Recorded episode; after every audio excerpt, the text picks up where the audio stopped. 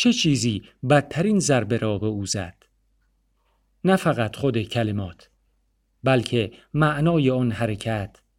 ترد او به عنوان یک روزنامه نگار یک همکار یک آدم. هیئت تحریریه روزنامهش آدمهایی که او می شناخت آدمهایی که بیش از ده سال با آنها کار کرده بود. دیگر اعضای حزب همه به او پشت کرده بودند. خودش هم عضو حزب کمونیست بود و الا بدون این سابقه عضویت احتمالا نمی توانست گزارشگر مهمترین روزنامه کشور بشود. همین که این توضیح نامه درآمد احساس کرد که انگار دیگر وجود خارجی ندارد. به من می گفت میدانی همکارانم دیگر جرأت نمی کنند به من سلام کنند. احساس می کنم نامرئی شدم. هیچ کس حتی حاضر نیست با من قهوه بخورد. ولی آخر قهوه را که نمی شود تنهایی خورد. همین بود. نامرئی شدن ناگهانی. از آن زمان به بعد او را به حال خودش رها کردند. تبدیل شد به یک نادیده، نامرئی، ناموجود، ناروزنامه نگار و نا آدم. می توانست بنویسد و حتی حقوق ماهانش را هم دریافت کند. ولی یک کلمهش هم چاپ نمی‌شد. بدتر از همه این بود که هیچ کس نمی توانست بگوید این وضع چقدر به طول خواهد انجامید. چون هیچ کس نمی توانست بگوید که نظام تا کی دوام خواهد آورد. نمی‌دانم از کی به فکر خودکشی افتاد. بعد از سقط جنینش که تنها بود و سخت آزرده یا بعد از مرگ معشوقش در زمستان. وضعیتی که برای کارش پیش آمد چقدر در این تصمیمش موثر بود. شاید اشتباه باشد اگر بگوییم خودش را تنها به خاطر فشار روانی کشت که بعد از نوشتن آن مقاله بر او وارد آمد. اما به نظر من این هم اشتباه است که بگوییم به خاطر معشوق از دست رفتهش مرد. زمین زیر پایش داشت دهان باز می کرد. نمی توانست شغلش را تغییر دهد. کجا می توانست برود؟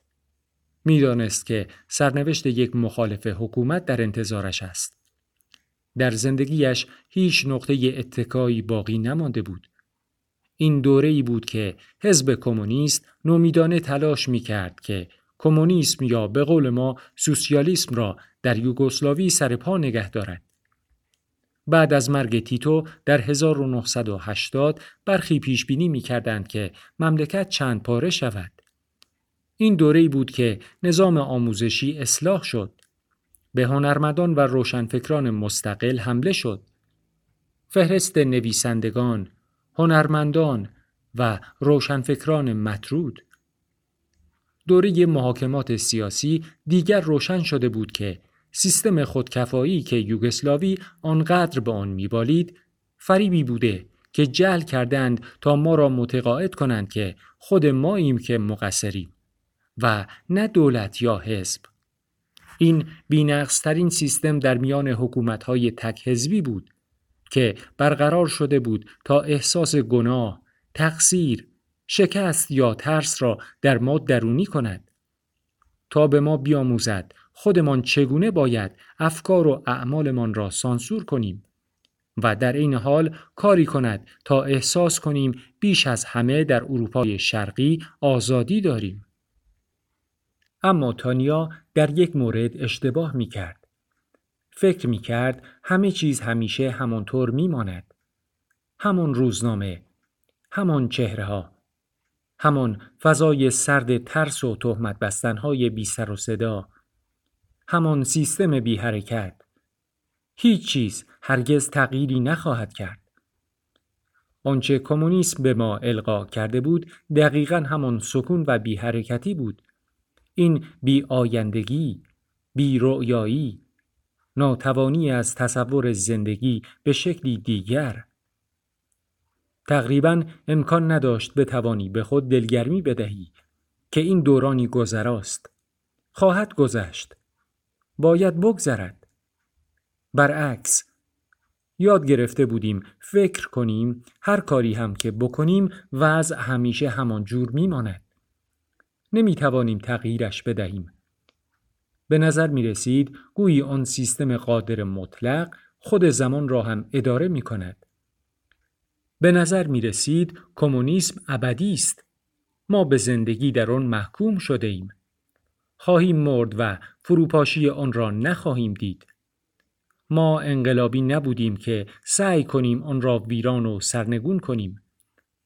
با این عقیده بار آمده بودیم که تعدیل آن سیستم برای آن که نهایتا از درون تغییر کند نیز محال است. با این همه فقط ای کاش تانیا صبر کرده بود.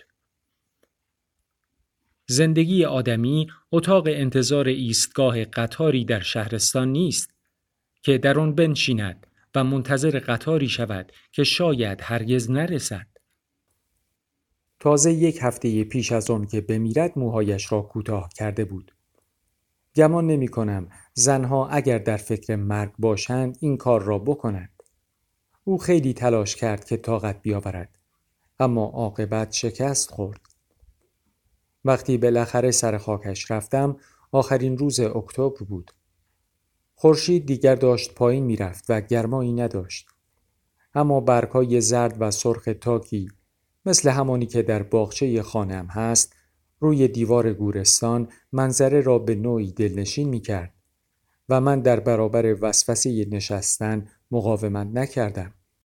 سعی نکردم فرار کنم. مدفنش را که نگاه می کردم حس می کردم دریافتم یادش در درونم کجا خانه کرده است. زیر قلبم. زیر پرده دیافراگ. خودم اونجا حبسش کرده بودم. آخرین خاطره ای را که از او در یادم مانده بود از آن روز تابستانی در اوت 1985 آنقدر سرکوب کرده بودم که به گوی کوچک سنگینی از درد بدل شده بود و انگار رفتن به دیدار او بار گناهی را از روی دوشم برداشته باشد در درونم آن خاطره پنهان آن گوی فشرده درد داشت آرام آرام آب می شد و توانستم صورتش را ببینم. صورتی که روبروی من در اتاق نشسته بود. توانستم صدایش را بشنوم. انگار هنوز در همان اتاق کوچک بودیم.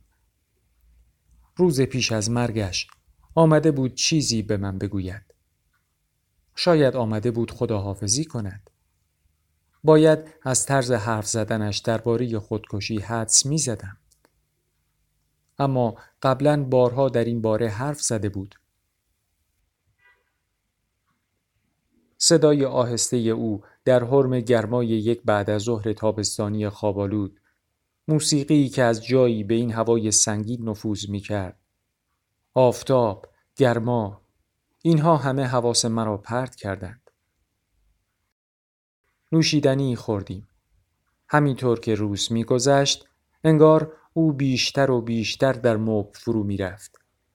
فروتر و فروتر و یادم میآید که با خودم فکر کردم مبل دارد جسم ظریف و استخوانی او را می بلد. یک لحظه به نظرم رسید که دستهایش می لرزد. که وقتی کلمه مرگ را بر زبان آورد سرما از تیره پشتش پایین خزید. اما مطمئن نبودم. خودم را به این خاطر ملامت می کنم. اول صبح بود که خبر مرگش را شنیدم. تلفن زنگ زد. صدای کسی می آمد که کلماتی نامفهوم بر زبان می آورد. کلماتی که قاعدتا باید می فهمیدم. صدا می پرسید که میشنوی؟ میشنوی؟ صدا سوالش را تکرار می کرد. و این طرف سیم فقط سکوت بود.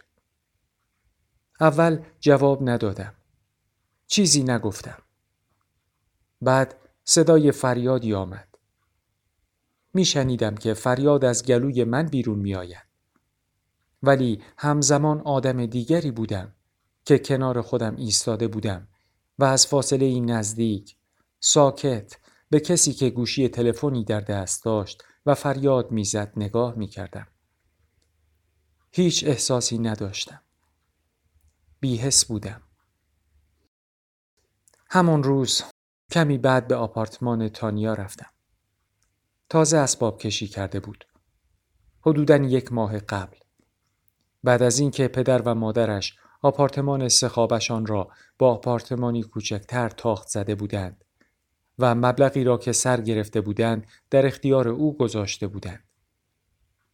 مدتها برای فراهم شدن این موقعیت انتظار کشیده بود و آپارتمانش را خیلی با دقت تزئین کرده بود.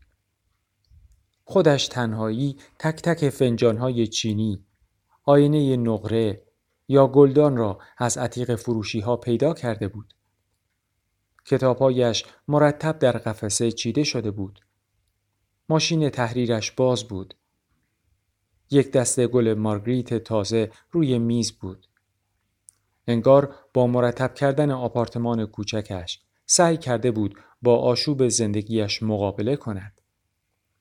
از بیرون به نظر می رسید توانایی ادامه زندگی را پیدا کرده. در درون دیگر نتوانسته بود ادامه دهد. تنها یک چیز بود که مرا به گریه انداخت. انجیل روی تختش.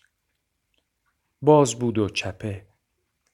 آن را برگرداندم و به قسمتی از متن که زیرش خط کشیده بود نگاهی انداختم. درباره زندگی پس از مرگ بود. آدم مذهبی نبود.